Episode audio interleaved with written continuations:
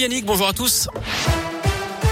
Et on commence par vos conditions de circulation dans la région. Pas de bouchons. Hein. Vous signalez autour de Saint-Etienne, de Clermont-Ferrand, de Bourg-en-Bresse, de Mâcon ou encore de Lyon. Soyez tout de même très prudents au volant.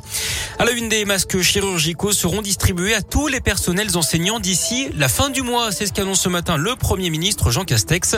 Il attend également l'avis des autorités sanitaires concernant l'utilisation des masques filtrants FFP2. Jusqu'à présent, les personnels n'avaient que des masques en tissu.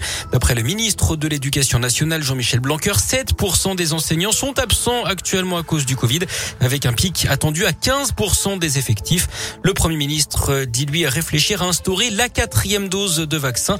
Dès que les autorités sanitaires auront dit oui, nous irons, promet le chef du gouvernement.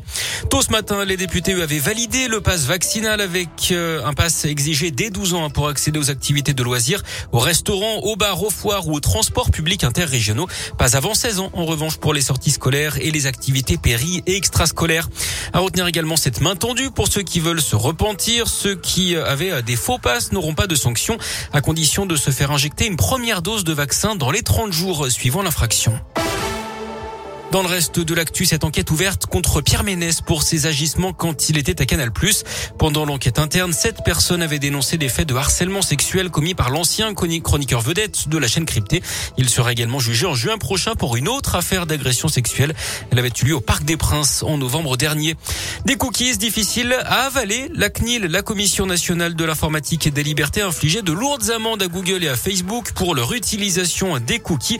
Ces traceurs numériques utilisés notamment pour cibler les publicités. 150 millions d'euros d'amende pour Google, 60 millions pour Facebook.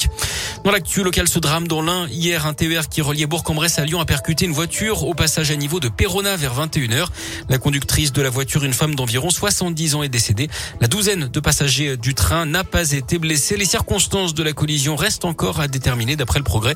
Le trafic a lui été interrompu jusqu'en fin de soirée.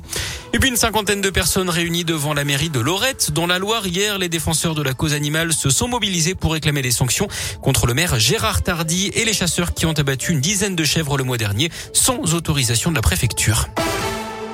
En sport et en tennis, ce nouvel épisode du feuilleton Djokovic, le numéro 1 mondial, ne sera pas expulsé d'Australie avant lundi. Le Serbe avait intenté un recours en justice après l'annulation de son visa.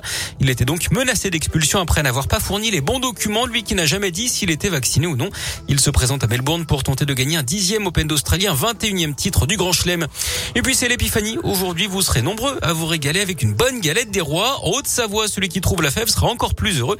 Une boulangerie a décidé de proposer l'opération une épiphanie d'or et de diamants, 10 fèves gagnantes à trouver. Elles permettront de gagner des pendentifs d'une valeur comprise de 75 à 395 euros.